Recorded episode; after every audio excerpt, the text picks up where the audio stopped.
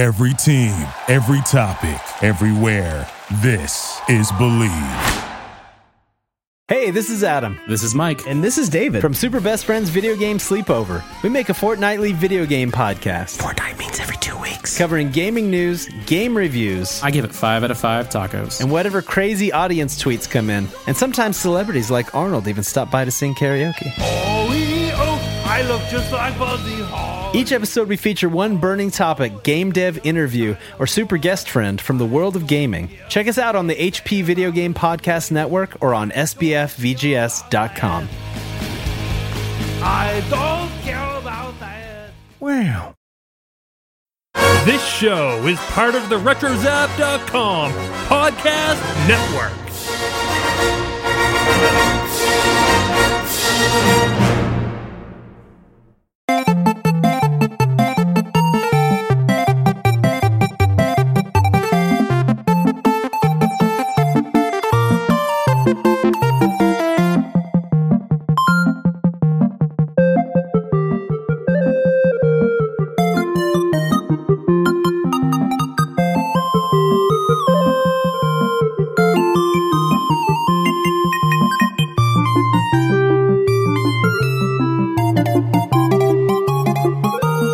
What's up, Argonauts, and welcome to another Retro Gaming Podcast. This is episode 130 of the Rcast. I am your host, David Gilson, and with me is a man who is waiting for his chance to wear the Super Crown, Robert Workman. You know what? If I have to write another Bowsette story, uh, Could we get a raw bet, maybe? you know, I, I, I, I can't believe I'm saying this. I'm missing writing about Fortnite because everyone's like, let's write about Bowsett Bowsette cosplay. You know, I wrote one today about Bowsette porn. We're not getting into that because we're Jeez. not.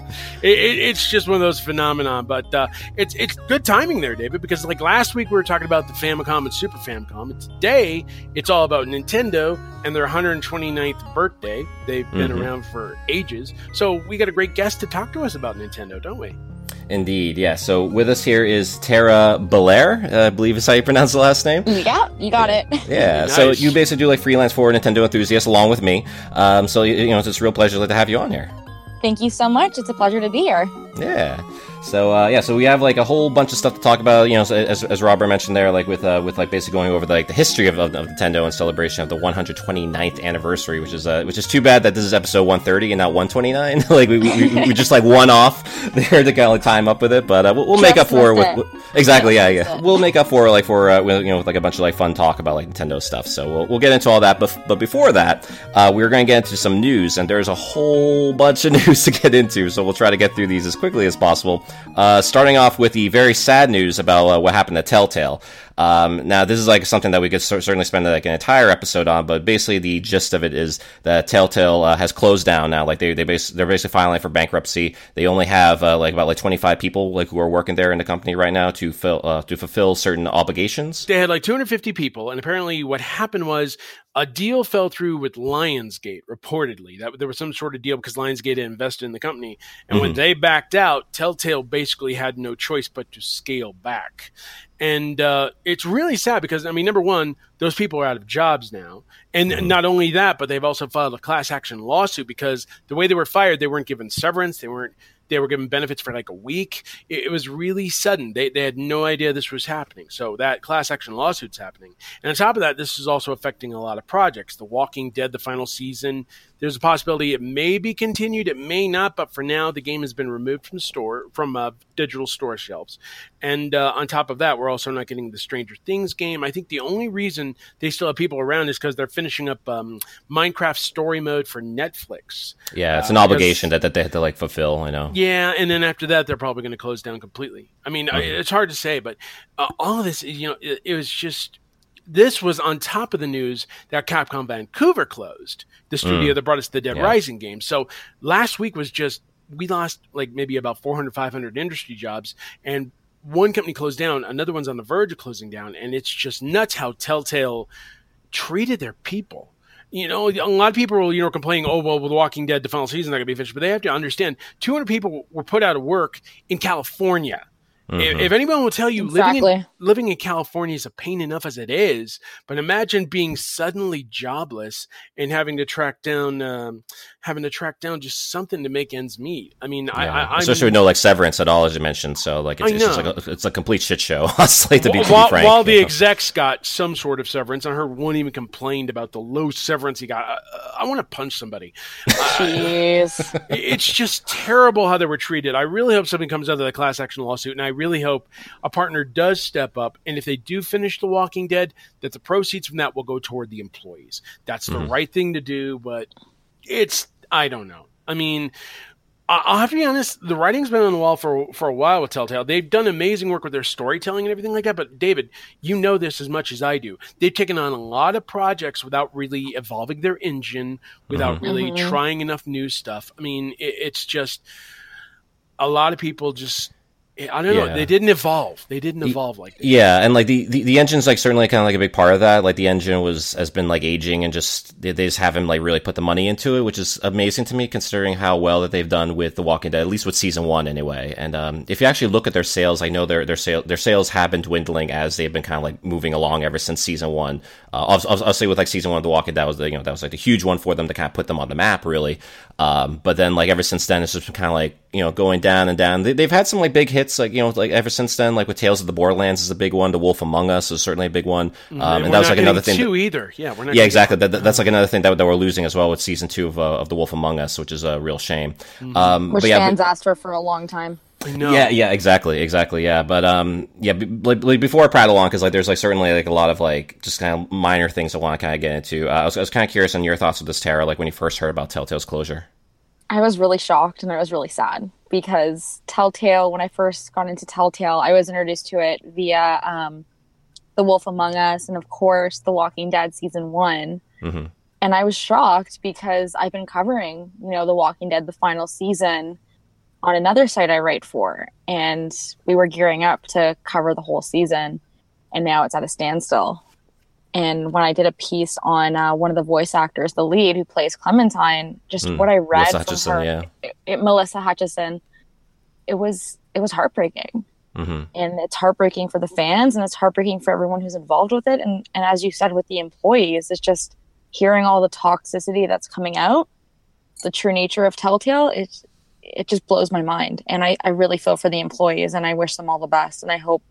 I hope they're able to find employment somewhere else. And I did hear that other companies are reaching out to them. Oh yeah. Yeah. Ubisoft stepped up. Um, I think Blizzard stepped up. There are a number of companies that reached out to these. I mean, that's the one really good aspect about all this is that all these employers came out and they said like, "We're sorry this happened to you." You know, Ubisoft even threw an event in San Francisco to bring Mhm. together developers to talk to them and to get them jobs so they wouldn't be out of work for long. Now they couldn't hire everybody, obviously, but just the fact that all these companies stepped up, I, I think that's that's the real thing here. Because you know, like most of the other time it's like you said people were just you know toxic or whatever you'd be like well what about my what about my walking dead what about my 25 bucks what about the fact that 200 plus No, people are out yeah. of work you know Right. Exactly. Like you You're- know what? At the end of the day, it's not about getting a conclusion to The Walking Dead. It's about 250 people lost their job. hmm and uh, you know and like i said you know they're working with partners to try to finish it but i think it's more important that they take care of these people i mean if they don't do it with Yeah. a lawsuit they should just do it because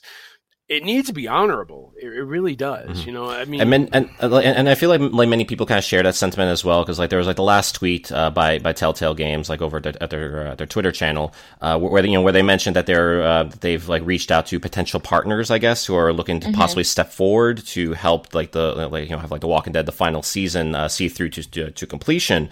Um, but you know, uh, you know, if you like actually look through like the comments, like certainly at the top one, you'll see there's from Cory Barlog, uh, like who you know who, who basically was like the lead for like uh, for like God of War that recently came out. The director yeah. The, the the director exactly. And like he you know he, he basically said like you know that uh, that he hopes that this means that you will pay uh you know they first pay your entire team their severance and then proceed to finish the final episodes because that's obviously like the most important thing really is you know is to make sure that these people can actually like you know sustain themselves like after like all of a sudden losing their job. And uh, you know especially for for like some of these workers like who have only been there for like weeks in some cases um, like to all of a sudden you know to like lose your job and like not knowing like where you're going to go next. Like it's just a very very scary time. And um as you mentioned there robert too like i had, I had to mention real quick as well that's that you know like the writing's been on the wall as you mentioned. And you know, this is like something that I've personally had like vested interest in. Like, you know, I, I you know, like basically like when I first started writing about like game, you know, about video games, period. Um, like on you know for like my blog and all that stuff, it was about like The Walking Dead, and I love Telltale, and I love like their brand of storytelling. I love like the people involved with it, especially with the voice actors. Like, you know, I got to personally know Dave Fennoy, Melissa Hutchison, like Gavin Hammon, and like all those people. Um, so it's just like a real shame to like see these, you know, see like these games like kind of get treated in this way by you know, but you know, by Telltale and like their shoddy practice, you know, shoddy practices really. And like I would hear about this all the time from like people who who I knew who worked in the studio, like with what would go on behind the scenes. And I would even be personally affected. You know, I'm not going to name names or anything, but I would be personally affected sometimes by some people like who I was kind of warned uh, warned about and warned against, and I and I saw that firsthand myself. So the writing has been on the wall, as you, as you mentioned, and especially if you've been paying attention at all with what actually goes, you know, what was actually going on inside that studio you know, it's it's just a real shame. But that's Yeah. that's kind of like what, what they that, that was kind of the grave that they dug themselves into. Really. Yeah, and just one final thing. When it comes to like, you know, how the company is being run, just keep in mind again, this is not on the employees. These are the guys who bust their butts. They, they worked like many nights, didn't get paid overtime, didn't get paid for working on weekends or whatever to finish up set games. They bust their butt mm-hmm. on the writing, on the design, on the animation, all these different processes, you know, and it, it is not an easy job. So when we say that the writing was on the wall, we talking more like from a corporate wide sort of thing, mm-hmm. not with the employees. The employees continue to do the best job they could. And you know, we did get some amazing games in the end. We got stuff like Batman: The Enemy Within. We got stuff like you said, Tales from the Borderlands. Um, so you know, it's no fault of theirs. And I really hope that someone picks up a lot of these people and gets into more storytelling style games because really, Telltale Games kind of came up from what happened with LucasArts shut down. And now Yeah. with Telltale Games shutting down, I hope somebody else will approach with the storytelling arc. I actually did a tweet a while ago saying Valve should pick them up because they also got Campo Santo a few months back, and that went through the roof. A thousand likes, like 400 retweets. People were all over. You know, a couple said, "Well, they can't even do Half Life Three." Well, that's a different story right. you know right. so i mean like there are ideas out there microsoft could also benefit from putting together a good storytelling team and making unique games for uh for you know their uh, xbox one so Mm-hmm. i mean that's the final thing i got to say about that but guys uh, let, let's if you have any sort of job leads or anything like that let me or david lowe we will definitely pass the links along on twitter and For sure, help them out the best we can Absolutely, absolutely. So, um, uh, you know, uh, even as much of, a, of like a downer as that has been, uh, you know, at least like the internet also kind of brought us something that we can all rally behind, really, which is uh, the power of Bowsette. so, oh this this basically came from like the announcement for uh, for new uh, for new Super Mario Brothers U Deluxe for uh, uh, for for for Nintendo Switch, uh, and in the trailer it showed Toadette, uh, like the the the the character Toadette, get a new item, basically called it the Super Crown.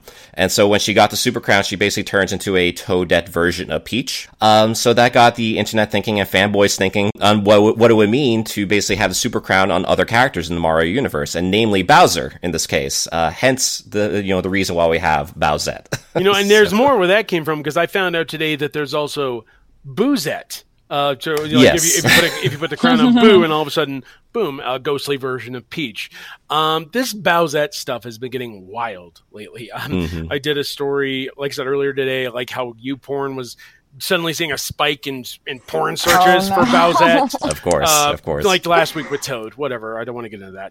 Um, but we've also seen we're seeing cosplay, we're seeing artwork, we're seeing gifts. I mean, when the internet catches onto a trend, they catch onto a trend. It, it's kind yeah, of ridiculous. super hard. yeah, and it's just kind of nuts just how how tremendous it's getting. I mean, it's going to die down. Apparently, you know, it's going to get to a point but like, oh wait, uh, Super Smash Brothers is coming out. Why don't I just shut up about Bowser for a minute? But They want Bowsette in Super Smash though. yeah, the, an extra skin. Yeah, yeah. We'll, we'll have like Bowsette as uh, as an Echo Fighter for Peach in that case. Like, Yeah. why not?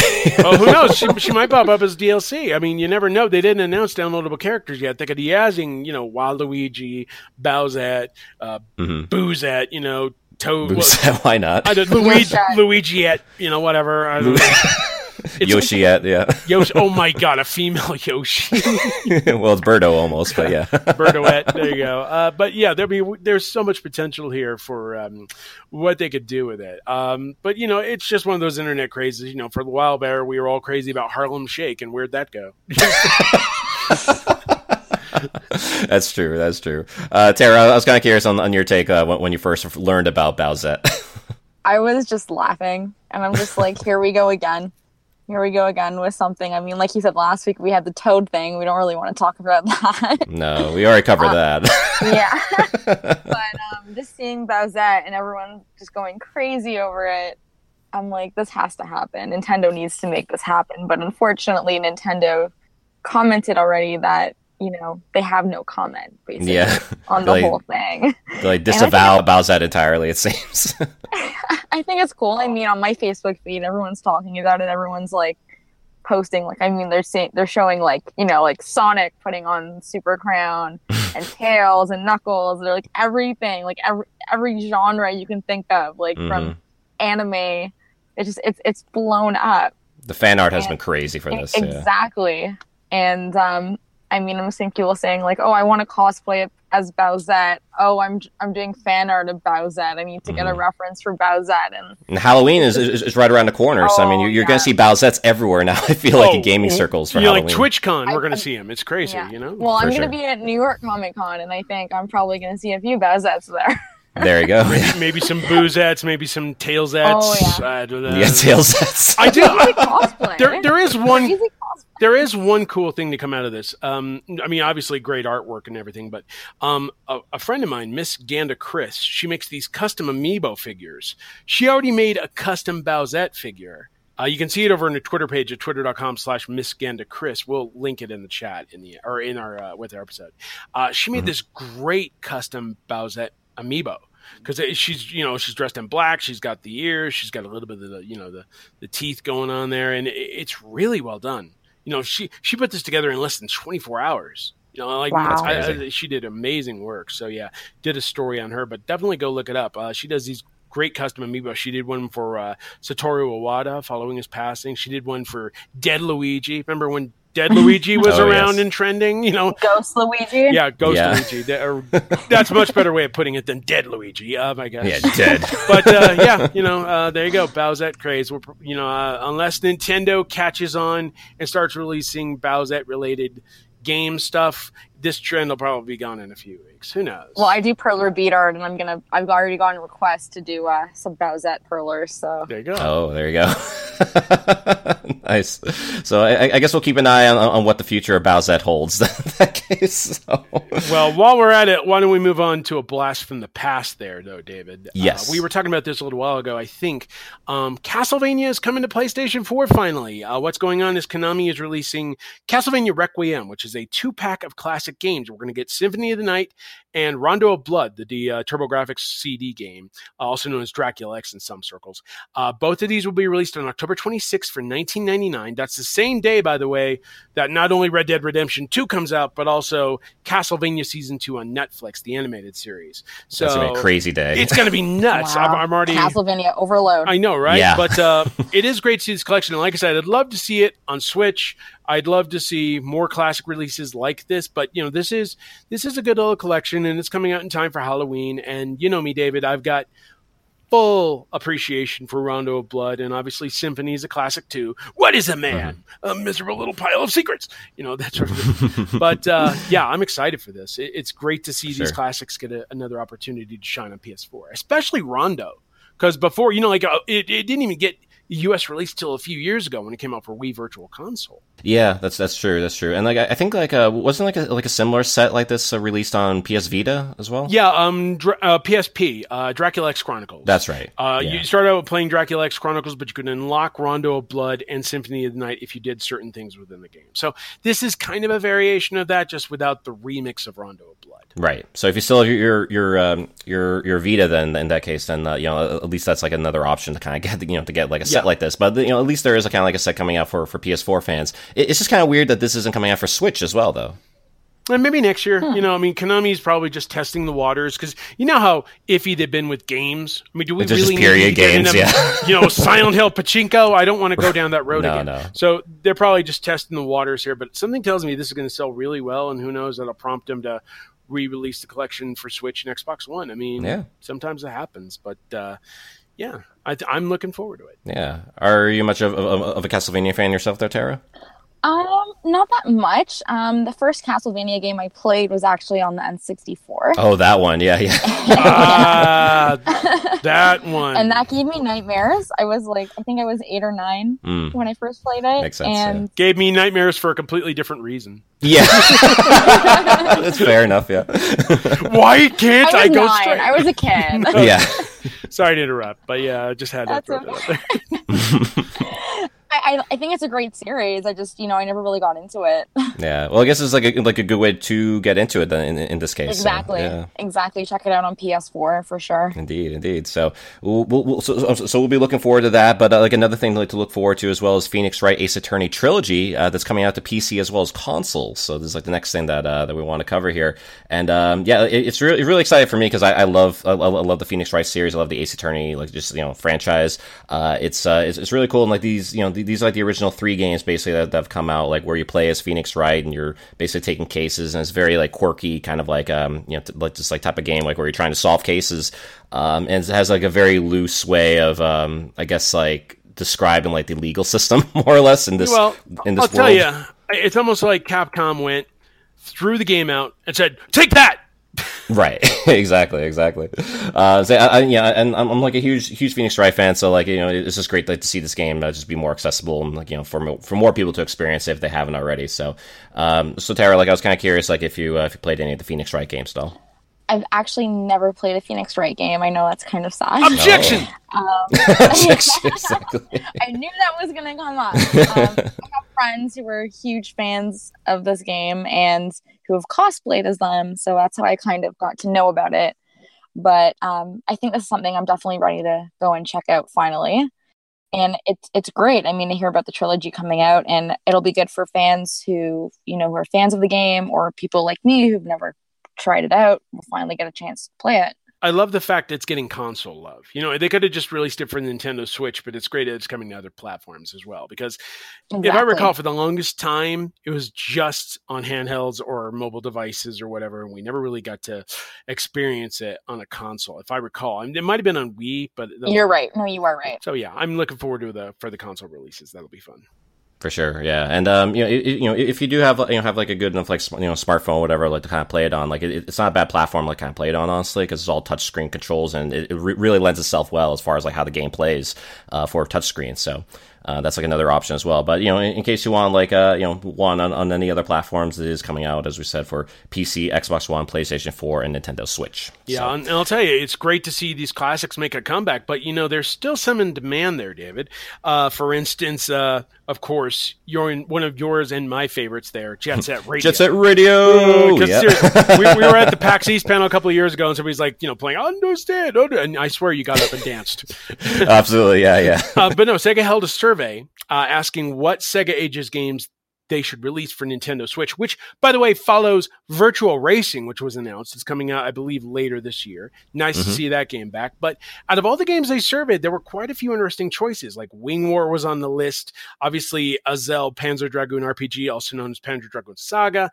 But Jet Set Radio topped the list. It was number one with a bullet, either Jet Set Radio or Jet Set Radio Future. They want to see these. And I'm right there with them. I mean, we got a cool game called Hover this week, which is pretty good, but obviously we want Jet Set, David. We do. Absolutely, absolutely, and like I- I'm kind of hoping that you know that that this means that Sega will will re-release like the, the original games on, on on like Nintendo Switch in the near future, uh, but also to kind of show Sega that like yes, this is a franchise that people have not forgotten about. They want to see like a new game in this franchise, and I'm right there with them. I, I absolutely love the Jet Set Radio franchise. I you know I've I've been like a big fan ever since it originally came out on the Dreamcast.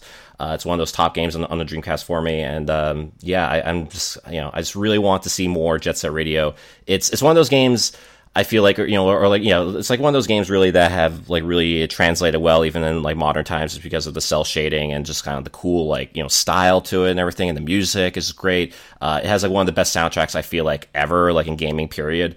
Um, so yeah, it, it, you know, more Jet Set Radio, the better for me. Yeah, I mean, we did get Jet Set Radio for Xbox 360 and PlayStation 3, so if anything, Sega could revert back to that code and re release it for Switch. The only problem is, if I recall, the soundtrack. Because obviously it came out years ago. I don't know if they're going to be able to license all the songs again. I think that's why we don't have Jet Set Radio Future on Xbox One backward compatibility. Otherwise, we would have had it alongside Panzer Dragoon Orta or whatever. Could be an issue. Yeah, it could be. I think the American version of Jet Set Radio, or I think it was like the first one actually. Like the first Jet Set Radio had uh, had like Dragula and like you know like other kind of like Yeah, um, more established artists like yeah, that. Cold was in there. Uh, there was another. art- yeah, yeah. So, yeah. But like they could like take out like those songs and just have it like where it's like more of like the in-house stuff because like a lot of it's like in-house anyway. Like um because I, I believe it's Hideki Na- Naganuma who did like most of the music in the game anyway.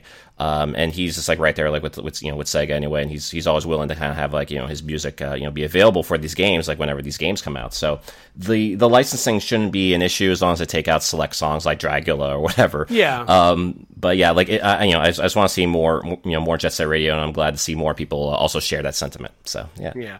Um, you know, I'll tell you this though. What I'm really surprised by are like some of the franchises that got mentioned in this list. You know, Sega Rally came up. Like I said, Wing War, which I haven't seen in years. Uh, Die Hard Arcade that got brought Yeah.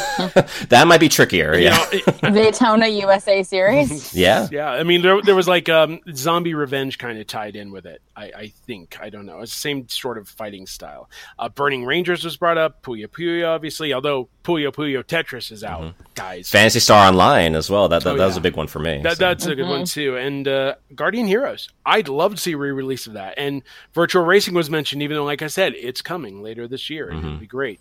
Um, and, and and also and also with like Golden Axe actually because um I- like I feel like that's a very interesting choice because if if Streets of Rage four ends up being like a big thing.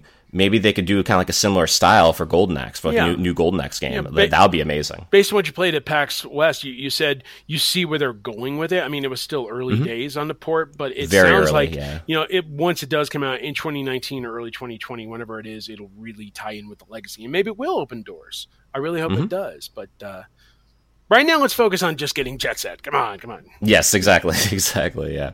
Uh, so, like the last story that we want, that we wanted to hit on here, uh, you know, since, since we were mentioning with like Castlevania on Netflix, and, and Netflix has been doing a great job actually with having these like gaming franchises, uh, you know, that are you know being converted into um, you know into like shows for them.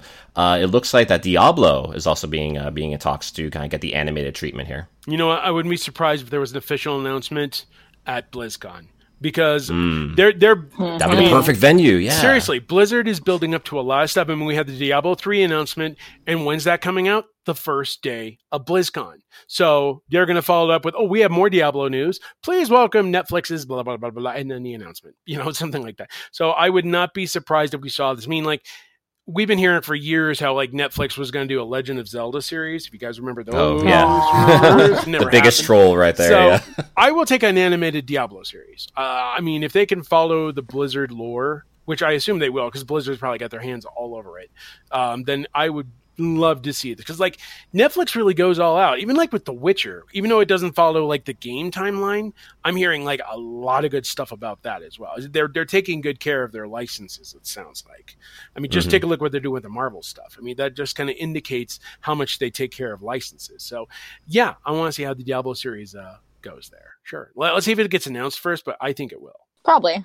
Yeah, because it, it, it seems likely because there was like a tweet actually by Andy Cosby, who's the uh, like the founder for Boom Studios, uh, where he tweeted and also took down that tweet, so you know that, that there's something up with that. Uh, where he said, "I guess I can confirm I am indeed in final talks to write and showrun the new Diablo animated series for Activision and Netflix. It's very exciting, and I hope to the high heavens it all works out."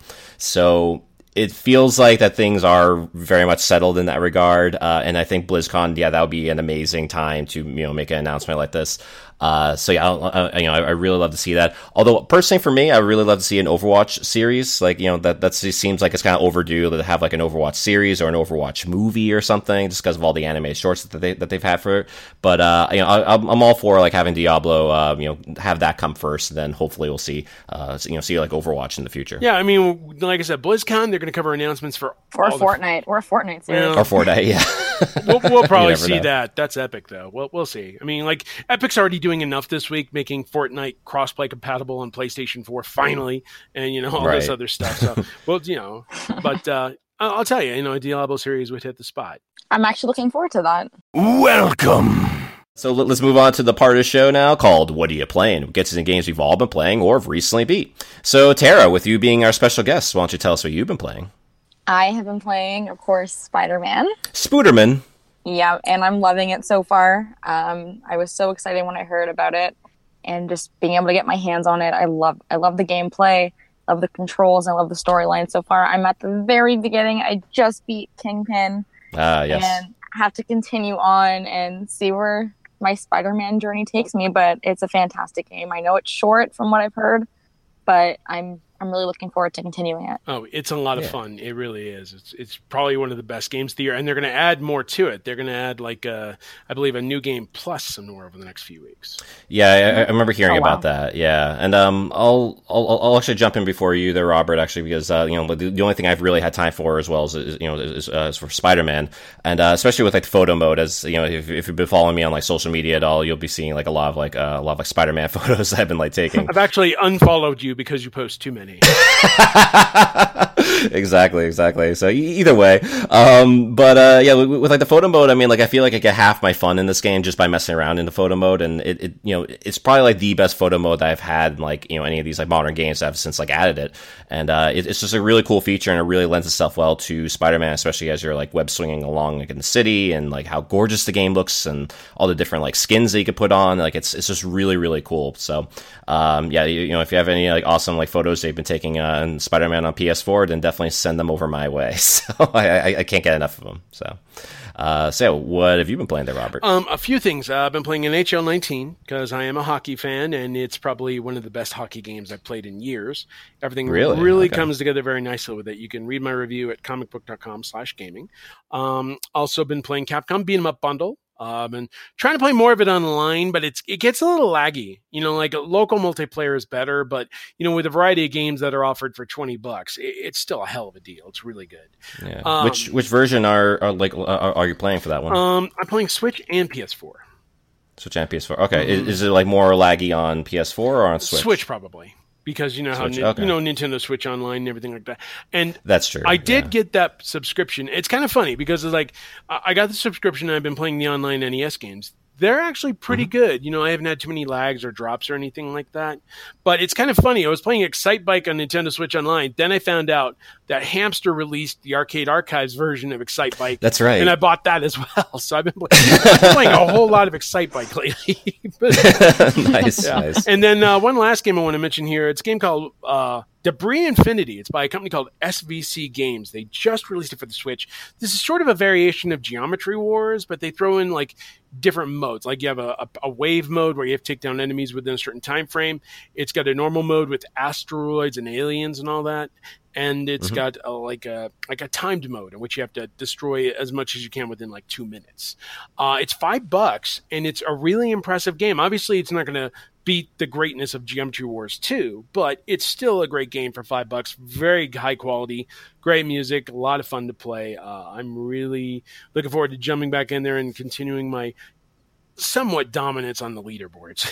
That- that's, Oh, it's a lot of somewhat fun. dominance. Yep. eh? and I've also been playing Mega Man 11 and Assassin's Creed Odyssey, but I have to wait to talk about those, sadly. So, yeah, the embargoes are still up on those. On those, I know. but yeah. uh, let's just say we're in for a good Christmas. That's for sure, good. For sure. Uh, all right. So, and, and speaking of the Switch, I do have a game code here to give away. Uh, this is for Rogue Aces. So, take down waves of dastardly en- enemies in this endlessly emergent air combat roguelike where nothing is the same twice. With a multitude of game modes to discover, no loading screens to stutter the action, and a whole lot of landscape to take back, jump in the cockpit and take back what's yours. So, if that sounds like a jam, then definitely jump on this. Again, this is for the Switch. The code is B1253LCT. 397HL HVX. So again, that's Rogue Aces on Switch. Enjoy. Welcome back to the stage of history. So with that, we have the Stage of History, which is a celebration of retro titles that deserve a spot, for better or for worse, in the pantheons of history. So I figure since we're going to be talking about about like Nintendo, I kind of cover uh, both like the really old and also like the somewhat old uh, for for titles here in Stage of History. Uh, starting off with Radar Scope. So this is a 1980 shooter by Nintendo. It is considered to be a cross between Space Invaders and Galaxian. It was released in upright cockpit and cocktail style arcade cabinets, and it was the first game Shigeru Miyamoto helped develop. So the little, little claim to fame there for uh, Radar Scope. Uh, I've never personally played Radar Scope, but Robert, I was kind of curious if you have. Actually, no. I've been looking for this for for quite some time. Actually, uh, the problem is, you know, with, with all the distribution that this game got in the early '80s, was, during a time in which you know, like arcades was getting, were getting more into stuff like you know asteroids and and you know, more popular Pac-Man. Um, so I never really got a chance to play this. I've seen it on emulators. I've seen like you know how the cabinet would suddenly you know house something like Donkey Kong because it uses familiar mm. cabinet art or well the cabinet design like that. So yeah, because this this was the game that Miyamoto worked on before Donkey Kong, and so like when when Donkey Kong kind of took off as a hit, um, the radar scope cabinets would be like replaced basically by, by Donkey Kong more or less. Uh, but you know, they, even though they, they still kept like some radar scope, but, but Donkey Kong took uh, took precedence by far. Yeah, I mean, I'm really hoping like one of these days we see this in the Arcade Archives collection for Switch because this this great. does look like a fun shoot 'em up, you know. And and if it's Miyamoto's work, I mean, come on. I mean, he doesn't. Yeah. He doesn't really do bad. Even like Nintendogs has curiosity. Come on. exactly. Uh, so, so Tara, like I was kind of curious if you've uh, if, if you played or even like heard of uh, of Radar Scope. I've actually never heard of Radar Scope. This is probably before I was born. I was born in '91. No, there you go. Yeah. you youngins don't know your games. I'm catching up. All right. Um, so no, but it sounds really cool. And um, my brother probably played it though. He was born in the '80s, so he probably knows all about Radar Scope. Mm. Um, but it does sound interesting, and and uh, definitely it probably should be on the Virtual Console at some point. Um, I don't know if there's any plans for that, but I mean, they put be- Sky Skipper on there, so so you know, so why not Radar Yeah. Scope? I could totally see it happening. it sounds fun. Yeah, but uh, here, here's a game that, that did come out when you were born here, Tara. It's Animal Crossing. So, oh man, uh, so this is a 2002 life simulation game by Nintendo. It was originally released exclusively in Japan on the Nintendo 64 before being ported to the GameCube worldwide. Up to 15 NES titles can be collected and are fully playable within the game. And localization for the North American release resulted in thousands of lines of text translated, as well as the creation of new items and holidays. So there's like a like a lot of work uh, that was put into that uh, in- into the localization for this game. Uh, so Tara, what like why why don't you tell us like about uh, your experience with Animal Crossing? Because I'm sure you Oh, have I some.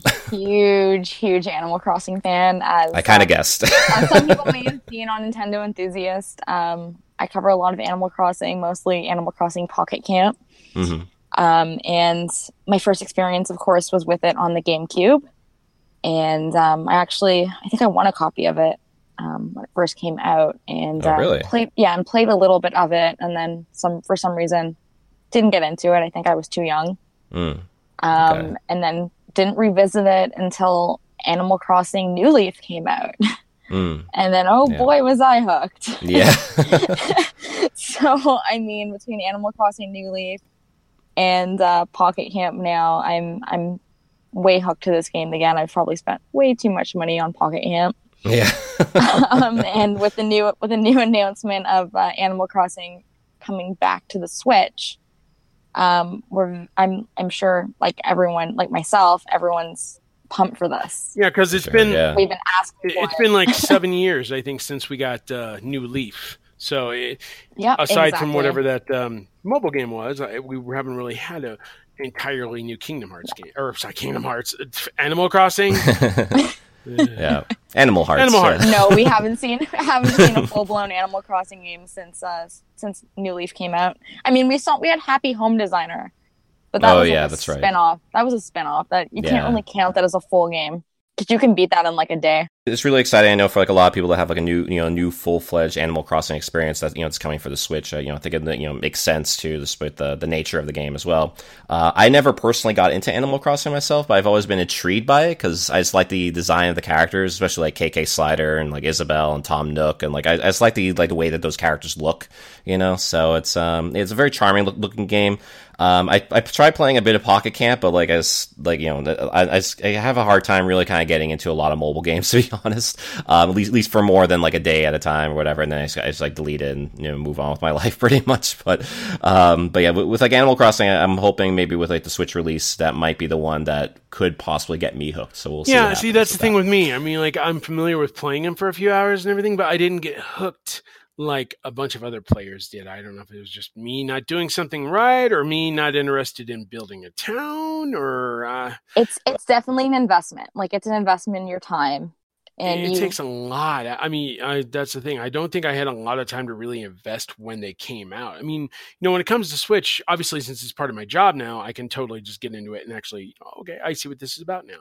But I know before, just, I mean, like when they did the whole social thing with we, what was it, that Wii Speak thing that they introduced?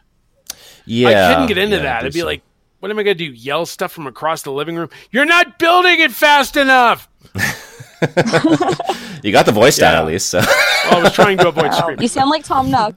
there you go. the voice of I'm Tom just- Nook, Robert yeah, Workman. There we go. I'm just gonna sit around. You know, wait. While everybody's out fighting at Smash, I'm here just you know building a town that you know we can have for the game next year. I hope you guys are happy, jerks. We might have to like isolate that and do like a fan dub of like the Smash trailer, like with uh with, with like Tom. Nook on the desk. let's let's do it. It'll be hilarious, and watch. We'll get all those Yeah. all the dislikes from the from the diehard animal community. Feed me Seymour with those dislikes. You may dislike that video. I don't care. I'm building a town, suckers. right. exactly, exactly. That's gonna lead us now into Obscura. And I'm really going to go off road here because I, I don't think um, I don't think you've ever played uh, the Virtual Boy there. Um, Nester's Funky Bowling because this is like I believe this is the only game that featured Nester from the classic Nintendo Power magazine. It is, yeah. so um, I really thought this was an interesting choice because I don't know. Well, the Virtual Boy as a whole. Uh, I know Tara, you probably never played the Virtual Boy unless you caught up to it like later. Yeah, see, it, it was a complete failure. Uh, it had some interesting games like Wario Land and stuff, but uh, Funky Bowling utilized this uh, display style. I think it's set like the precursor for whatever Wii Sports Bowling was supposed to be. Obviously, it worked better there. Um, it had like a, a bowling system with the red and black visuals. You could like play in different modes. You obviously could play with Nester. It was just it was unique because at the time, like you know, Nintendo wasn't really doing too many bowling games. You know, because they didn't do one for Super Nintendo or anything. Like Yeah. like I said, the biggest one was Wii Sports, but by the same token, I also don't want to look at a red and black lane. I mean, it it gives me a headache when I go to Brunswick and I have to do the whole disco bowling on Friday night. I'm, I'm like I'm trying to see where the arrows are on the floor. so, you know, so I got a little annoyed by the red and black display. But this game did kind of okay. It didn't sell as well as say like you know Wario Land, but it, Well, what did on, got- on the on the Virtual Boy, to be honest. you know? yeah, I mean, this one kind of bombed, but I wanted to bring up something unique because, you know, like I said, this is the first game to really feature Nester Mhm. in a game, you know, and I wish it had been something more along the lines of, I don't know, something for Super Nintendo, but, uh, you know, I wanted to bring this one up because obviously he was a good figure with the Nintendo Power magazine for many years, Yeah. including the final issue where he completes the collection of magazines, which is great. But I, I don't know, I, I kind of wanted to see him pop up in more stuff, like make him a Pilot Wings character. Yeah, Is yeah. so hard? There have been like fan mock-ups I know of like um of like Nester joining like the Smash Brothers lineup as well. Yeah, you know, they wanted Reggie and they wanted Nester. That makes perfect sense. You know? exactly. Yeah, yeah. Um, so I'm assuming, David, you've never played this one. I have played it actually, yeah, Oh, because okay. um, it, it was one of the games in rotation at my Toys R Us. I remember at the time when they had the Virtual Boy set up there, and that's the only time I've ever played the Virtual Boy. Honestly, was at it was at the kiosk in Toys R Us, and um, yeah, it, it was it was really interesting. I you know I, I certainly uh, got like kind of the blurred like red vision pretty much as soon as I take like my, my head out of it. It's just like oh my god, that I, I can't imagine playing this like you know like actually owning this and playing this on the regular. Like I couldn't imagine doing it, and obviously like a lot of people couldn't either, just with uh, all the complaints about headaches and just feeling sick and all that stuff. Um, so it's like a real shame that like just the visual display pretty much doomed this console from the start and all the games that were part of it because there were like some pretty cool games on there. Um, I, I, I did like Nester's Funky Bowling and I like that uh, that boxing game too, like te- like Telero boxing. I think it was Telero called. Boxer, yeah, Teleroboxer. T- Teleroboxer, yeah, like it, th- that was a really cool game, and like you know, I- feel like if there was like a modern remake of Nester's Funky Bowling, I'd be totally down for that. Honestly, I, I think that'd be pretty cool, and like it would just be cool to see Nester, as you know, as you said, like be be included in other things and just have, as like this lost relic of Nintendo history, even if he is just kind of mainly regulated to uh, to the magazine. So Yeah, and another problem I had with Nester's Funky Bowling, you couldn't save. Hmm. You, you, you couldn't Yeah. save your high scores. Like you had, you played, and then you, unless you kept the system on, you had to start over again and be like, "I got a a 255." Yeah, real Yeah. pain. You know, it was just. Uh, but it was just one of those limitations. So I really want to just go off road there and talk about Nester because he's like when it comes to Nintendo history, a lot of people obviously remember Nester, and I really think he could have gotten better game exposure. At least throw him in Overcooked, you know, Team Seventeen. come on, Right, right. throw a crippled crab a crutch, you know. Now you're playing with power. So that's going to lead us now into our main topic, which is basically celebrating 129 years of Nintendo here. Um, so basically, we're we're, we're going to be looking back on like Nintendo's history. Uh, so I'm, I'm basically going to go through like a gamut, pretty much, of like these um, these like main like factoids, if you will, about you know about like Nintendo started from the beginning, and um, you know like whenever you guys want to like interject, like just feel free to like you know just throw yourself right in there as I kind of go through like this gamut pretty much because there, there's quite a number of them, so I'm just gonna try to rapid fire. Um, so it was founded by Fusajiro Yamauchi as a playing card company on September 23rd, 1889, and like like I know for me. I always forget about how long that the Nintendo has been around for, like 129 years. Since 1889. like that is insane to me. Yeah, they weren't always doing games. Well, they did card games, but I believe for a few years there, they also did what's called love hotels. Yes, yeah, which um, which, which kind of leads into uh, like another another part here, where in 1963, because like they, they were like a playing card company for like so long, uh, where, where like the company began experimenting with other areas of business, such as taxis, love hotels, a TV network, and an instant rice food company, as well as like other other venues that they've been trying to kind of get into before they eventually landed into games. Um, another like factoid I want to mention here as well is that the that is that the name Nintendo was actually chosen as it translates to "leave luck to heaven." So it's like a bit of a uh, like religious context and just kind of like you know hopefully lucky it has as far as like the company like thriving and, and certainly has like you know in, in more recent years.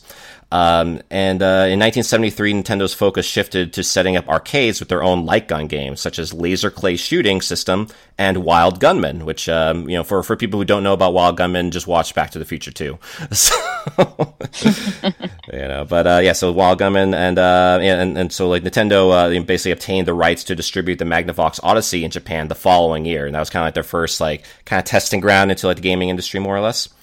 Um, and then in 1977, they, they produced their very first video game hardware called the Color TV game.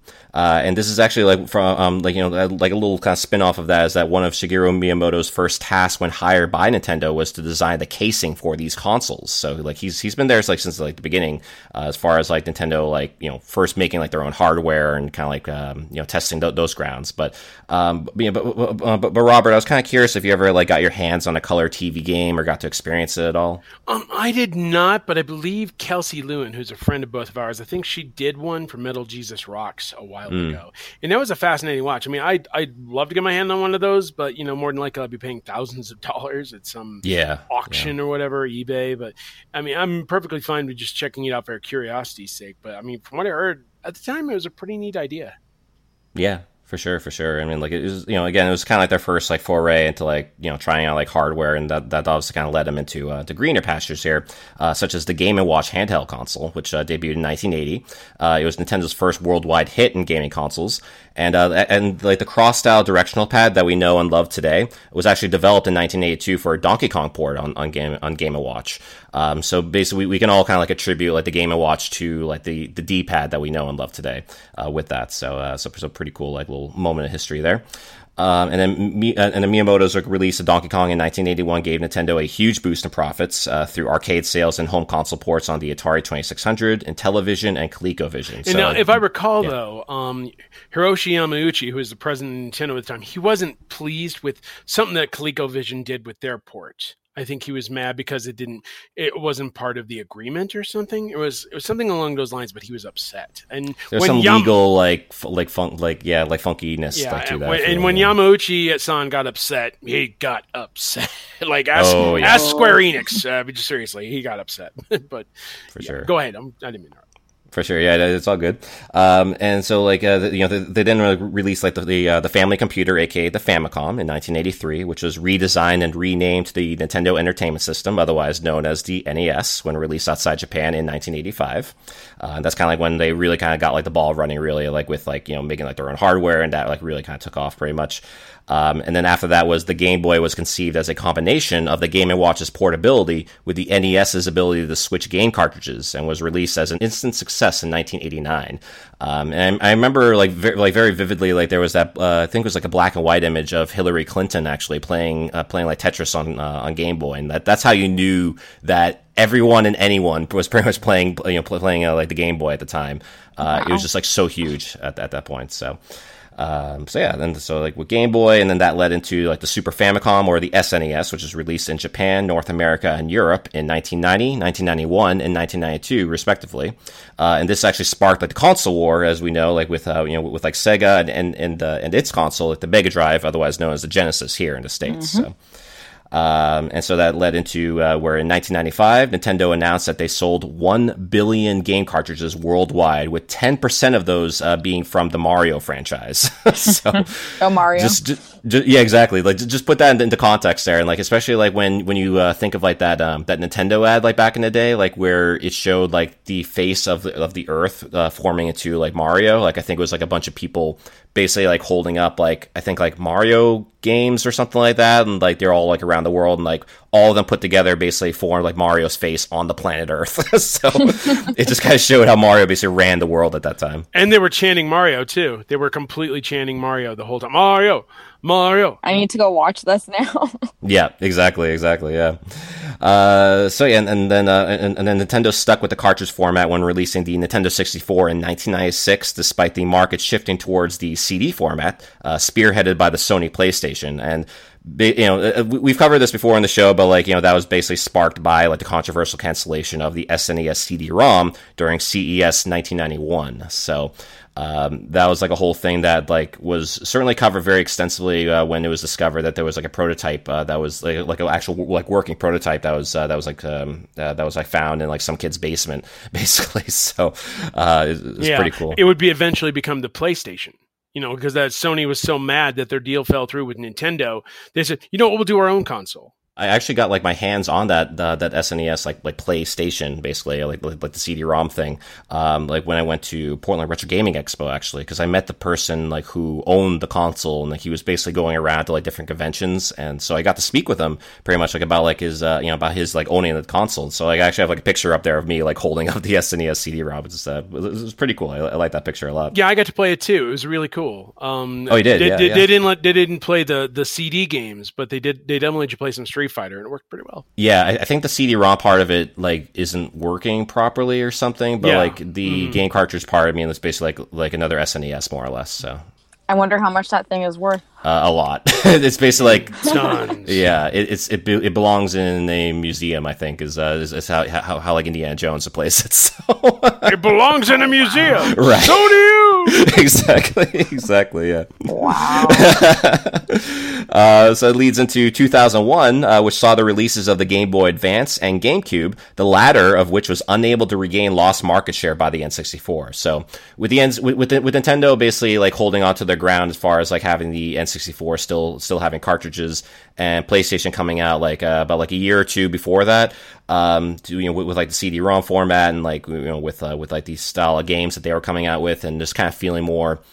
I guess like grown up and like with the times as far as like you know how like people who did grow up with you know with with like Nintendo kind of growing up and now they want like more like mature experiences pretty much like like PlayStation was able to offer that along with like a more uh, advanced like um just like game style pretty much with, with the CD-ROM instead of like you know just the cartridges basically so uh and- exactly. yeah, so like the GameCube just wasn't able to really kind of pick up like steam with that. Like I remember that was like actually when when when, when I jumped ship from from Nintendo. Actually, it was after the N64, and they came out with the GameCube.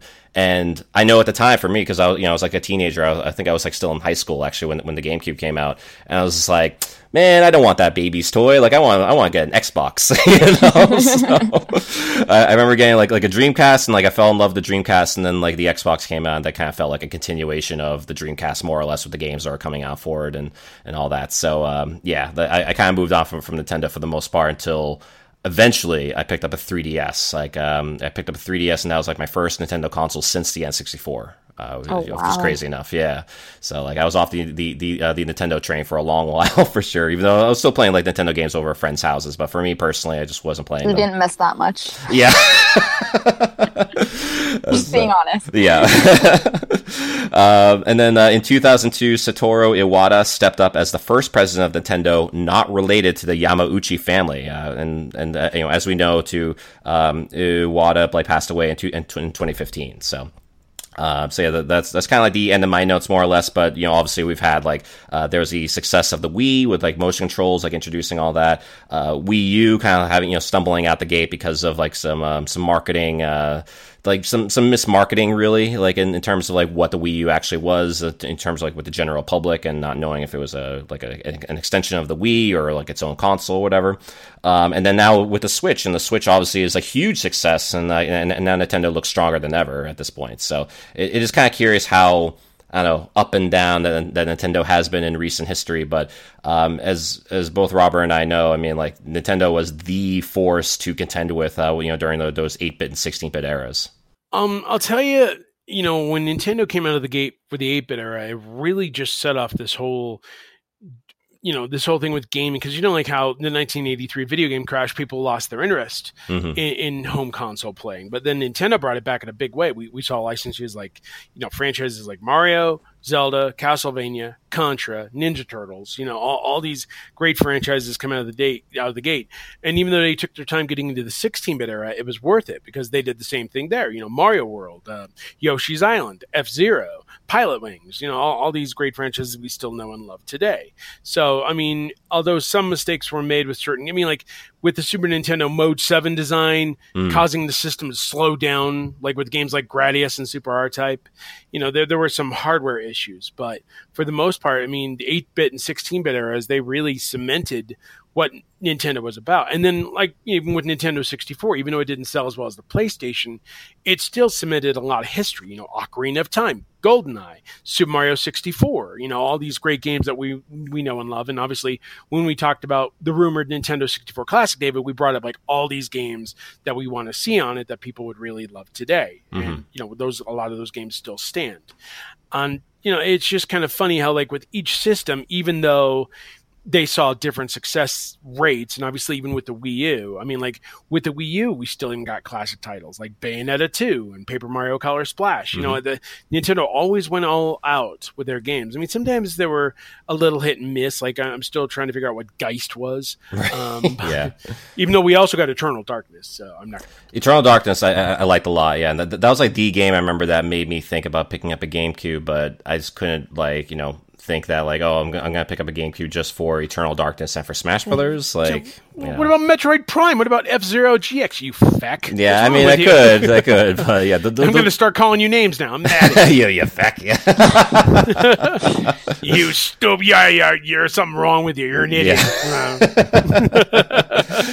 um but but Tara like I was, was kind of curious like how I guess you first got onto like the Nintendo train especially considering the fact that you that you were born in the 90s um, so I was introduced to it first with the Game Boy. My brother passed on his old Game Boy to me, mm, okay. and I got into that. And he relinquished his games because he was no longer really into it. He was moving on more to the N64 at that point. Um, so um, I think the first couple of games I played ever from Nintendo on the Game Boy would be Tetris, um, Pokemon Red, and uh, The Legend of Zelda Link's Awakening. And then once the N64 hit the house, it was all about Legend of Zelda and Super Mario 64. nice, nice. So those were those were my really fond memories because Ocarina of Time he got me so into. We would stay up late just just trying to get past all the different levels. And every night I'd be like, Paul, what's the next thing we're gonna do in this game? And I kept bugging him and bugging him and I would sneak out of my bedroom just to go watch him play at two o'clock in the morning. Nice. so I mean that I have really fond memories of Nintendo, mostly just growing up with my brother and then playing with my friends at school later on the Game Boy Color and trading Pokemon on the bus to school. And it was just it, Nintendo's just been a part of my life since I was little. So it'll always have a special place in my heart. Of course, I've branched out to other systems, but I'm I just love Nintendo and I always will. Yeah, there's always that um that kind of like special like sauce really with like Nintendo just period. It's like the, the, the like Nintendo brand because I feel like it's just been it's so accessible. It's so like just kind of part of like just pop culture in general as well, especially with like such, such iconic characters like Mario and Link and so on. Um, you know, and that's it's it allows like a lot of like Nintendo games and and, you know, and like Nintendo consoles as well uh, to be like cross generational. Um, and um, yeah, as you mentioned there, like with with like your brother passing along like you know the Game Boy and like you know being able to like experience like, the N64 through him and like playing that and stuff, and it's uh, it really kind of shows too, and especially with, you know with like the Game Boy as I mentioned before, like with uh, with you know with like, the picture of Hillary Clinton playing uh, playing on the Game Boy um, literally everyone was playing the Game Boy. Like it, it was like it was like the Wii before the Wii, pretty much. Like where it felt like like everyone and their grandmother was playing the Wii. Everyone and their grandmother was exactly. playing. It was playing Tetris on Game Boy. Like that was the thing, pretty much. So I had friends. I had friends playing Game Boy in class in their desk. I believe it. Yeah, I, remember those kids. and, and, you know what's funny is like you know those same grandparents got hooked on um, the Game Boy in the late '80s. They got hooked on Wii Sports. You know, because Wii Sports was oh, everywhere. Like when the mm. Wii Sport, Wii Bowling. yeah, Wii Bowling came out. You know, they were playing it in you know in bars. They were playing it in nursing homes. They were you know, it, yeah, it was just it was everywhere. ridiculous how much it, it caught on with people. You know, and I'm talking about Wii Bowling. Like nobody played Wii Baseball or whatever. Right. No, they were they were using the Wii Fit board for actually physiotherapy. Actually, mm-hmm. that's right. Yeah, yeah, they were. Because yeah. uh, my my um my mom is actually like a like a, like a, like a physical like like a fitness therapist person basically, and uh, she um she you know I, I was actually like trying to kind of get her like to use like the Wii and you know in uh, in like her uh, her like sessions basically with like her clients and such, and she she actually like like you know I, I, like actually considered it. Uh but like just the uh, i guess like the cost of like the wii and like using that like with people who may or, you know may or may not know about it and, like you know like you know including herself actually um i think is what kind of like you know turned her away from it. But otherwise like i was making like a strong case as far as like how she could use it to make like her workouts like more fun and interactive in that sense. So yeah so I'm I'm, I'm always like for like with like gaming experiences that kind of gets people like to be active, like you know, so, like which is why I'm so into into, uh, into, into DDR. So yeah, and uh, wasn't at one point like they're working on some sort of heart sensor? I think that was announced a while yeah. ago. It never came out, but they really wanted to do something health wise along with their games. Yeah, but like because they, they, they were showing that like during one of the like Nintendo E3 press conferences, like back back when they were, when they were doing those things, I think, and they show like the Wii like I don't know, it was like the sensor bar thing for your finger as well. Oh, I never heard that. Was that in, uh, I guess, beta or development or something like that? So, something like that. Yeah, like it was. Um, it was just kind of something that they showed like on stage, and it just never saw like, the light of day. Like they, they, were trying to come out with like so many peripherals for the Wii. I remember it was just like peripheral city, and like a lot of it was just junk, really. Yeah. But didn't plan out well. Exactly. Yeah, yeah. It's it, it, like Nintendo, like you know, kind of seeing that like that they had a hit with like with the, the Wii, so they literally just barfed up like all these peripherals, like buy everything. It was like here's no. a steering wheel just in case you need it. Exactly. Yeah. Yeah. It's like stupid things like that. But yeah. Oh, it, oh wheel. Oh man. You know what? And then and then there were those games they were trying to really catch on with social audiences, like you know, Wii Play or Wii Music. I still remember the Wii Nintendo, Music was a big bust. Uh, I mean, like I remember the presentation we're trying to do for Wii Music, and I'm like, can we just play Rock Band? Because right. exactly. Yeah, all about Rock Band. Please. Yeah, it was Miyamoto's like kind of like take on like the whole music genre, pretty much, and that that just did not take off well, unfortunately. Um, but yeah, yeah, but uh, it, it's, it's kind of funny though because like Nintendo obviously kind of has like a lot of like hubris, especially like in like the eight bit and sixteen bit era where they felt like they were untouchable. Really, in a lot of ways they they were, but that line of thinking is what sparked them into into like kind of falling behind when like the 3D era kind of came around with the uh, you know when they came out with the N64 and the PlayStation was already gaining ground and already was kind of like picking up like a lot of the people like who were just kind of sick and tired of playing their their SNES at the time. It's like we want to move on to like the next generation, and the 3D trend just really kind of like took off pretty much as, as primitive and like how I don't know how much how much like those games kind of feel out of date now, just with the way that they look and play and stuff, and being clunky and stuff. They were cutting edge back then, so I mean, like everyone just wanted to jump ship and move to that. Well, you know, I mean, there are still some older games that still stand out today. I mean, most of those games, believe it or not, are in the GameCube. You know, like mm-hmm. I, I, still think Rogue Leader, Rogue Squadron Two is one of those standout Star Wars games. Amazing, and you games. know, having a remake of that because Factor Five is around again. You never know. I mean, like if they could work with EA and Nintendo, they could make a killer HD port of that. And then obviously, I don't need to mention Smash Brothers Melee because every major fighting tournament that takes place, they have some sort of tournament cycle where they have Super Smash Brothers and the Wii U, soon to be replacing the Switch, and they have Melee everybody's got melee in their lineup. I mean, even at early years. Yeah. And then you know, obviously, you had those polarizing games that people still question, like Super Mario Sunshine. You know, a lot of people swear them down. That's the greatest Mario game ever made. I'm like, did you play Galaxy? Did did you play Mario Yep. Three? You know, just all these questions as to whether Mario Sunshine was worth the weight of gold. But then you had the surprises. You had Metroid Prime. You had Retro Studios take a franchise that was known for 2D action and transfer it into a first person formula. A lot of people were skeptical about it.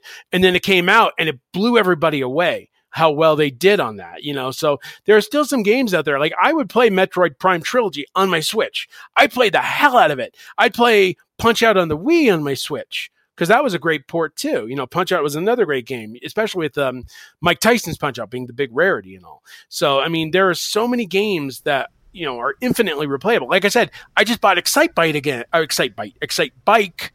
It sounds like some. it sounds like something Bowsette would do. Excite Bite. Um, Excite Bite. Yeah, I'm still playing Excitebike on the Switch. You know, so there's there's long lasting value with a lot of their games, and I think that's why you know like you don't see stuff like Mario Kart 8 or anything drop in price. I mean, like we're talking like Legend of Zelda: Breath of the Wild and Mario Kart 8 have been out for over a year. They're still sixty bucks each. You take a look at a lot of the Wii U games; they're still about you know twenty to forty bucks each. I mean, Nintendo's work doesn't really go down unless it's a game they write off, like Geist, you know, or whatever. But it's just it's really that long lasting value, and Nintendo's got. The, I mean, you take a look at a lot of Microsoft games; they don't really have that same. I mean, Sony Spider Man will have that, God of War will have that, but like in the past, you know, you didn't see a lot of games really stick around that high price value, that high replay value, like you do with Nintendo Yeah. games. And like Nintendo, like that, that's kind of like part of like Nintendo's hubris as well at work because um, the, and, and they've been getting like better at that honestly, like with like the Switch because like you, you know you will actually see some of those more popular games actually like you know have like sales and actually be down in price at least for a short time anyway. So they they did kind of like learn their lesson a little bit with that I think like where people are looking for deals. So you know, if, if someone like kind of sees like a, a Nintendo game, like, you know, like a first party Nintendo game, like on sales, like they're, they're more likely going, going to pick it up. Um, so like, I think, I think they kind of learned their lesson a little bit with that. Um, cause like before, like certainly, you know, with like Wii U and before, uh, you would just never see those games go on sale, like ever, like absolutely ever. So it's, uh, it is kind of interesting, like how they've been trying to, I don't know, trying to conform a little bit to what's going on currently in the gaming industry, like outside of them, but at the same time, still very much spearheading like their own agenda, Yeah. and their own like Nintendo fortitude, if you will. Yeah, they, they did the Nintendo thing their way. Like they took forever to Exactly. adapt to a CD format because the GameCube was the 1st Mm-hmm. system to have that CD technology, and even then it was Sort of, miniature yeah. CD technology. Right. exactly. Exactly. You know- Everyone's like, "What are these little? What are these little CD things?" This this won't go in my disk drive. What? what no. Right. And then you know the first they, they didn't do HDMI until the Wii U. You know, and now you know they're really catching on with the handheld market, and now the Switch. Obviously, the Switch almost feels like they've caught up with the trends while at the same time they set their own. I mean, the third party mm-hmm. support's still not where it needs to be, but they have tons of indie games. They have tons of hits. You know, they, they, they're introducing Smash, Mario Party, Dragon Ball Fighter Z, all these games that are going to be big hits for the holiday season. I mean, it's almost like with the Switch, they learned all their lessons they could from the Wii U and be like, how can we make this more practical? And then they did an ad campaign that kind of did away with what the Wii U did. And they, they went right after millennials. They went right after young adults. You know, they, they had mm. Karen of all people bring, Up on the roof, bring, yeah. bring Nintendo Switch to a party. I'm like, Karen, we're trying to drink. Don't bring the Switch to the party. It was still great though because it was a great new approach. They even had a Super Bowl ad. They had Yeah, never really right. done that sort of thing before. So, I mean, they really realized a lot of things with the Switch. Like I said, they're still not sold entirely with them third, some third party companies, but they have Square Enix fully back on board, bringing in the Final Fantasy library and other great stuff.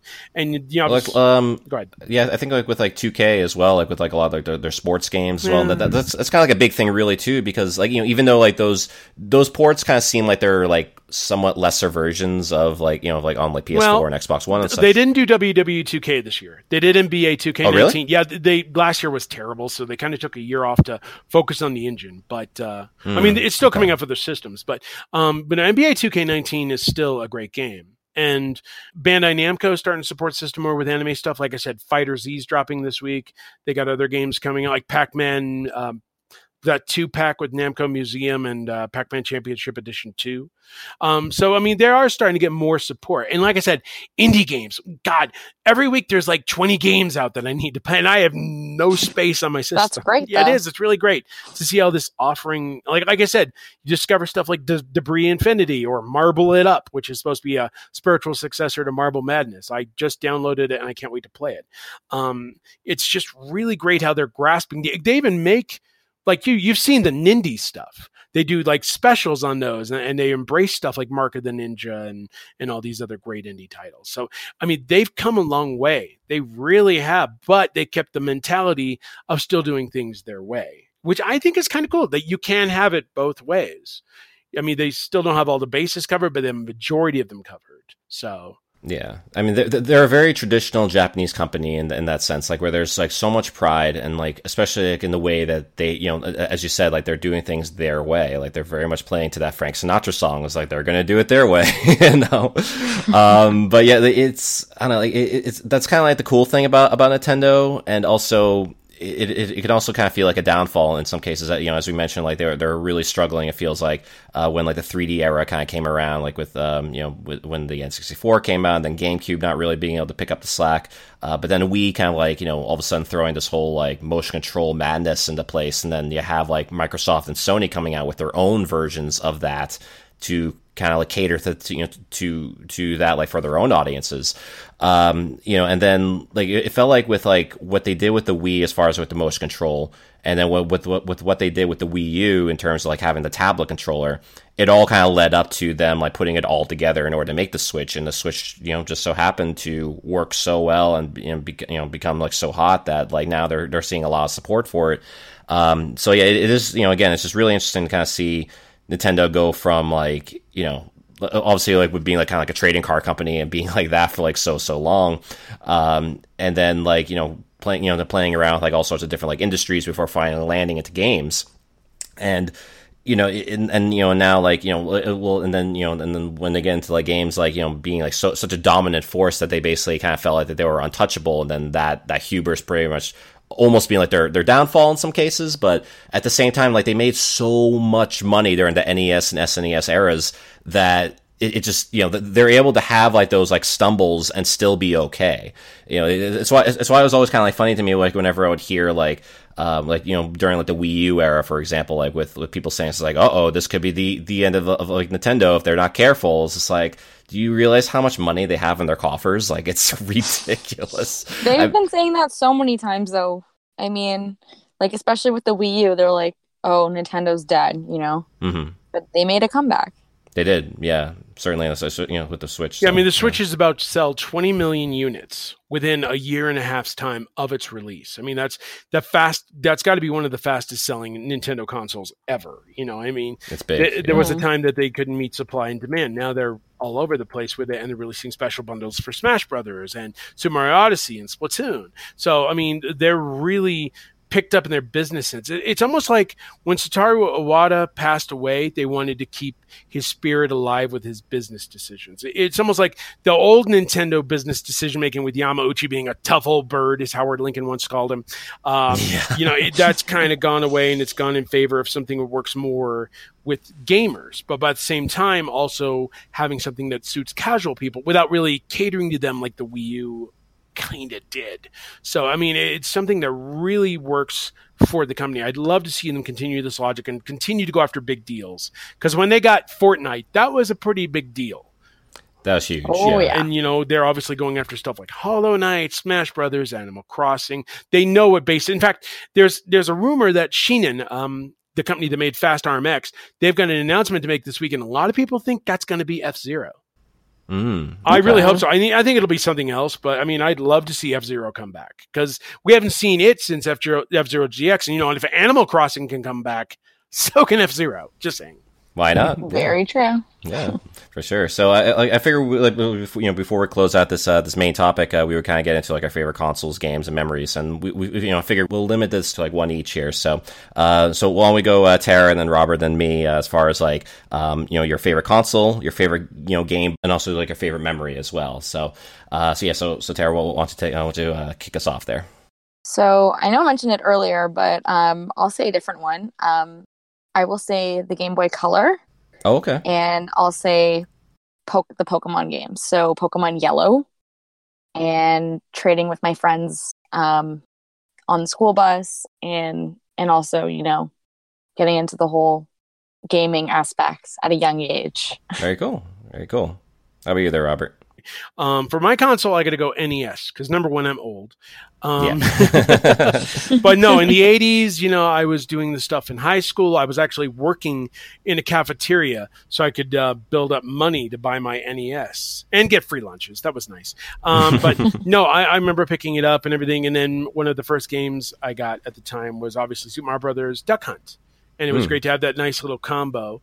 And, uh, you know, obviously it built up to a better library. I started introducing games like Battletoads and stuff like that. But I think the NES for me is the iconic Nintendo system. But if I had to go second place, I'd definitely go GameCube. It's actually kind of funny that you mentioned with um you know, with, with with Duck Hunt actually because we you know we, we were mentioning like when, when we were kind of getting into like the history of, of, of like Nintendo uh, how they like started uh, you know when they were kind of starting to get into games uh, that they um, you know that they kind of like were starting off with like their own light gun uh, games basically like in their own like arcade venues um, and so like I felt like Duck Hunt was almost kind of like a holdover of that to bring over to the NES and bring that arcade experience to like the home pretty much in that sense and uh, you know it, it ended up being, you know ended up being like a big hit for him in that case so um, as for me, uh, like I have to go like favorite Nintendo console it has to be the the Super Nintendo. I mean, like that's that's like the console. I feel like that's like my favorite console behind the Dreamcast for me. Um, I, I love the Super Nintendo so much. Uh, like it's just I I feel like it has like the, the best library of games period, like out of any console.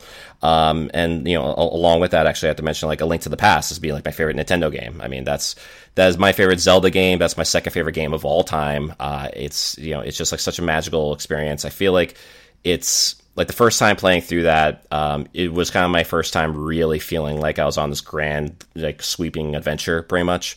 Um, and you know, and, and also like to the point like where I was even writing like essays about it, like for like summer camp and for school and things like that, like just kind of like talking about like the, the whole story and everything because it, it brought that that mythos of like the Legend of Zelda to life, really, like more you know before like any, any you know any of the other Zeldas before that. Um, so like it, it was a really special experience for me in that case. Um, but as far as like favorite memory though, uh, I have to go to the N64 era actually, uh, because like there was like during that time, like I was really into like the wrestling games on there. So like WrestleMania 2000, No Mercy, Ah, um, yes. and and uh, it was like me and my friends basically we were like make like our own characters and we had storylines for these characters. So we really went deep into like our own lore and mythos, which like the characters that we were creating and storylines and who would have like the belt at which time and you know do like battle royales and like all that stuff. It was really really great, especially with with, um, with like WrestleMania 2000 because that was like where you could actually create like your own championship belts. So we Yeah. had our own custom belts that like each character would like try to win and which divisions they were in. Like we had this all, whole thing mapped out. We were insane with this stuff. So, um, but yeah, Those it's really, really amazing cool. polygonal wrestlers. Dedication. Yes, indeed, indeed. Yeah. Um, I didn't get to my memory actually. I, I oh think, yeah, go, go, go, go ahead. Um, my greatest thing, I think it was um, it was an E3 show, and we had just gotten like these cool laptop bags from already, so we were excited what Nintendo was going to show. And then they showed the debut trailer for Legend of Zelda: Twilight Princess.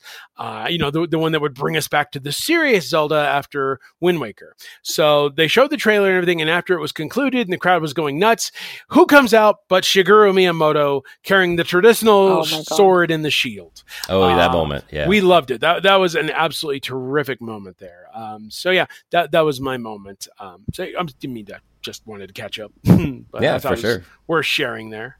Yeah, yeah, absolutely, absolutely. Yeah, yeah I, I remember seeing that like uh, like on stream actually, and that was just like so cool to see. You know, to, like to see um, Miyamoto there with like kind of like the shield and the sword and swinging it all around, and uh, like it, it was also like kind of meant to like promote like the fact that that they're using like the motion controls, I believe, in that one, like for Yep. like the swinging around. So Um, Well, it first came out on the GameCube, and then they brought over the motion controls to the um, the Wii version or the Wii version. Yeah. okay, gotcha. Yeah, I, I- I wasn't sure if he did that like a second time maybe then, because like I remember he was doing that and he was Yeah, I think he did it a second time. that's right. Okay, gotcha, gotcha. But I, I yeah, know so- what you're talking about. I wasn't I wasn't saying you were wrong. I was just saying it was probably for that specific version. Gotcha. Yeah, yeah, yeah. That's cool though. Yeah. So, yeah. So th- th- those are all like our, our like Nintendo games memories. We're like jam packed that with everything. So be sure to like let us know actually about about your favorite like you know your favorite Nintendo games and like consoles and memories and all that stuff. Uh, so yeah, we definitely love to hear from you with that. So, um, so moving on, uh, we do have a game code here from you, Robert. Yes, I do. It's uh, for Deep Sky Derelicts. Um, it is an award winning original game of ancient spaceship exploration, startling encounters, incredible loot, and danger behind every corner. The game features turn based combat with cards in a retro sci fi setting enriched with roguelike elements. Explore derelict alien ships, fight, loot, and upgrade your gear, all in distinctive retro futuristic comic book aesthetic style. And here's the code for that is for Steam. It is MXMP3 GIEJ6 E6HCI. That's for Deep Sky Derelicts on Steam. Enjoy. Choose your character. That's going to lead us now into the part of the show called Random Selects. So, this is a yes or no 15 question game to guess which video game character that I am this week. Uh, so, basically, it's going to be Tara and Robert acting as a team here uh, to ask like 15 yes, yes or no questions. Um, and the, the unwritten rule here is that um, is that like the character is always uh, is always going to be like a character who is in a game that we mentioned or that we mentioned the character specifically in the show at some point. Um, so, at least there's like that kind of like parameter to go by since there are obviously Well, we like, only lot talked about characters out there. we, we only talked about every Nintendo franchise this year. Exactly. oh no. so, um, but yeah, uh, you know, if after like five questions that you don't get it, I'll give the first hint. If after 10 questions you don't get it, I'll give the second hint. And if after 15 questions that you don't get it, then it's game over, as Raul Julia would say. So, uh, so yeah, like, uh, you know, whenever you guys are ready, you can start off with the first yes or no question. Okay, are you a Nintendo character? Yes. Okay, well that made it easy. There's only like a million of those, but Yeah. Right. all right, I'll I'll try and narrow it down. Are you are you female? no. Okay, so he's a male character. Um, did you first appear on the NES? No. Okay, so it's a later character. Okay. Um are you a popular character? Hmm. Popular in what way? Might have to clarify that. like, Um, do you have Bowsette design? I don't know. you're not Bowsette. If you're Bowsette, I quit. yeah. Like when people, Um, think, when people think, you know, of a franchise, they immediately think of you. Gotcha. Um, hmm. I'm gonna have to give that a tentative maybe. It's hard to say for sure if I would be the first person that they think of, but I would certainly be one of. I'll just kind of clarify in that sense. Okay. Do you have your own game with your name in the title? No. Okay. So that is five right there. So the first hint is I'm the one who pulls the strings in my town. Oh my god. I feel like this is like something that I don't know at all. you might be surprised. Okay. I've got a guess, but I'll let you go first there, Tara. Okay, um I'm trying to think of a question and it's really hard. Yeah. It gets difficult, especially in the later rounds. Are you a game that's come out in the last five years? Are Am you I in, a game? that Yeah. Like a Uh, in the last five years, yeah, I would say I've, I've been in the game that's been out for the last five years. Okay. Are you in Animal Crossing? Yes, Okay, so- oh I think Okay. Robert might know. okay, I think I know now. I'm gonna guess. Just make a wild guess here who it is. Go for it. Are you Tom Nook? No. Oh, okay. Are you KK Slider? Yes.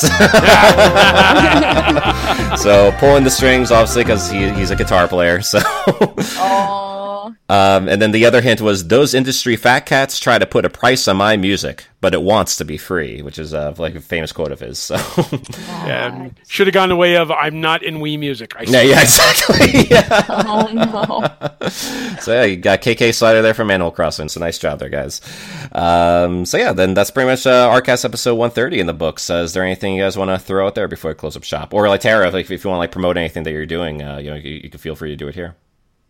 Oh, I'm still continuing writing for um, Nintendo Enthusiast, PC Invasion, Daily Esports, and Flixus. So you can find me there. And you can also follow me on Twitter at Tara Blair if you want to see my articles. Yep, I'm actually following you now. So there you go. Oh, sweet. There you go. Yeah, nice. Anything from you there, Robert? Do you want to promote? Um, you know, I, I like I said, I just reviewed uh, NHL 19 for comicbook.com slash gaming. I just wrote up a couple things like that Bowsette porn piece. Really, I don't know. but, uh, but, Get them uh, I'm re- I'm really excited to see what Shin'en has to announce, and also um, Remedy, the guys who are doing Control. Hmm. Uh, they have got an announcement coming up as well. Possible Quantum Break tie-in, maybe. Mm, Max Payne. I know. Um, and also, uh, oh god, that would be amazing. but um, I'll tell you this: uh, there is one more little thing I wanted to talk about real quick. Red Dead Redemption Two is going to be huge, And I say this because, according to like early specs, it's going to take 105 gigabytes of I hard saw drive that. space. Yeah. Yeah, I mean that's a whole lot of horse testicles. oh, we went there. a lot of people were freaking out about this online, but I'm like, you apparently don't know. That's the industry standard with a lot of games now. Like Gears of War 4, Halo 5 Guardians, uh, Call of Duty Infinite Warfare, they're all over 100 gig now. Take a good look, you know, and even stuff like Batman Arkham Knight, Final Fantasy 15, they're all clearing 70 gig. So, I mean, games are becoming more detailed here. I mean, if they are needing that much space, that means Red Dead Redemption 2 is going to be huge. We've already seen like a number of the activities that they're going to do with it. I'm excited as hell to play this game. I mean, I, I don't know about you guys, but I'll tell you this this is one of my most anticipated games for the holiday season. I love the first Red Dead. And Oh, it was amazing. I know, so I cannot wait to see what they offer here. So uh, I, I just wanted to bring that up. A lot of people freaking out about space, but you know, they sell like you know external drives that go up to eight terabytes now. And unless you buy like a Switch, you're not out of luck. So That's true Yeah, yeah. that- yeah. But although you can buy like 400 gig cards for Switch, which is kind of nice. I mean, just, just just like considering like how how big like the game is, and um, you know, and like how like detailed that you know that that that it looks as well. I mean, like you, you have to like imagine that like it, you know that the memory w- would be up there as far as like having it on the on the on the hard drive. So. Yeah, I mean, I, I'm not really too surprised, but at the same time, it's you know th- these games are just getting bigger and bigger as we're as we're moving along in this generation. So yeah, so I'm really looking forward to that. And uh, once again, guys, if you have uh, any information about potential jobs that are open there for the for the former uh, Telltale employees, let us know, and we will definitely spread the word socially. For sure, for sure, yeah. So uh, yeah, and you know, if you want to follow the Arcast on Twitter, we are at Arc Podcast. Same thing for Facebook. We're at facebook.com slash Arc Podcast. And if you want to follow me on Twitter, it's at the Guilty Man. And you to follow me on Twitter, it's at twitter.com slash the DCD. And again, my work is at comicbook.com slash gaming, where I work with Liana Ruppert. And what's up with Liana there, David? Yeah, so uh, you know, we are partnered with with Don't Feed the Gamers, so be sure to check them out at don'tfeedthegamers.com. Uh, we'll be sure to uh, check them out for all your uh, fan driven like um, uh, fan driven like gaming news and reviews and whatnot. Uh, and also, if you want to send us any like uh, any like questions, any feedback, any like retro games you want us to cover, or anything at all, really, you could email us at rcast at retrozap.com. And be sure to check out retrozap.com for all sorts of other amazing podcasts, especially of the Star Wars variety. There is Brews and Blasters, Kanata's Castle, Starship Sabers and Scoundrels. There's also Beltway Banthas, which is really cool because it combines both Star Wars and politics. So if you're both minds, it's definitely the podcast for you. There's also the Animaniacast, so if you're a big Animaniacs fan, that's definitely the podcast for you. They're also Rob, Paulsen approved. There's also the uh, the Deucecast movie show. So just like the title suggests, they are a uh, they're a movie podcast. Those those guys have been doing it for over 350 episodes now. So uh, so they definitely know what they're doing over there. And there's also the Techno Retro Dads. So if you love old school stuff, and of course you do because you listen to the uh, to the Arcast, you love the Techno Retro Dads because they cover stuff in the 70s, 80s, and 90s. Not only just video games, but also toys, commercials, things like that. And yeah, there's also us with Arcast. So be sure to find us on iTunes, where you can give us five stars, subscribe, and tell your neighbors. We're also on Stitcher and also Google Play Music. So there's absolutely no reason to not listen to the Arcast. And yeah, that's Arcast episode 130 in the books. Until next time, keep it retro. Hi, everybody. This is Tom Nook from Animal Crossing. I just wanted to let you know that I approve of the ARC podcast because we all listen to it here at this little village. Now, if you excuse me, I got to go build a goddamn town. Now, go away. Get out of my office. Get out. This fan dub has to happen now at this point. so- yeah, we're, we're going to have think to it's make gonna it. happen now. Tell you right now, though, we're going to get a lot of. But what are you talking about? Bowsette's not even in this. Son of a. Right. so maybe if you're Tom Nook, I'll be KK Slider and we'll have Tara here as a, as, as so like are we gonna get or a, something. are we gonna get are we gonna get Tom Nookette? She's just gonna be like looking like Peach, be Oh, like, jeez. "Excuse me while I go build a game. Excuse me." It's like Peach with like the like Tanuki tail, basically at that point. Oh my So- Oh and once again, we veered into weird territory. All right, guys, we will see you next week on the new episode of the ARC Podcast. And if you want to listen to more stuff, we also have an ARC Podcast mini episode uh, where David talked with uh, Mm. Commodore Rob Hubbard. Yeah, Rob Hubbard from Commodore 64 fame. So give that a listen as well. Tom Nook's not in that one, I assure you. No, absolutely not. We'll see you guys next week. Catch you later.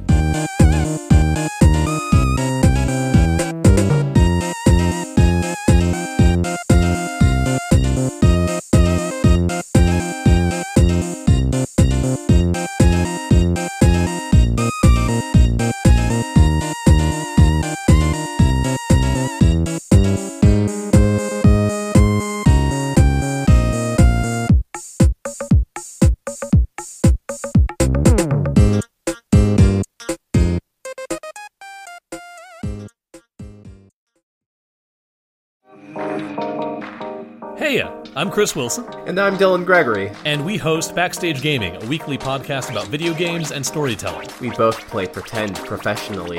Sometimes on stage with other people. And sometimes alone in a soundproof room. So join us every Monday while we talk about games, acting, and how a story comes together. Backstage Gaming. Dramatic takes on your favorite games. Part of the HP Video Game Podcast Network.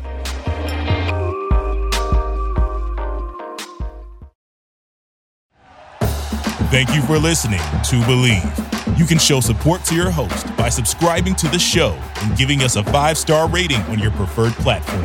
Check us out at Bleav.com and search for B L E A V on YouTube.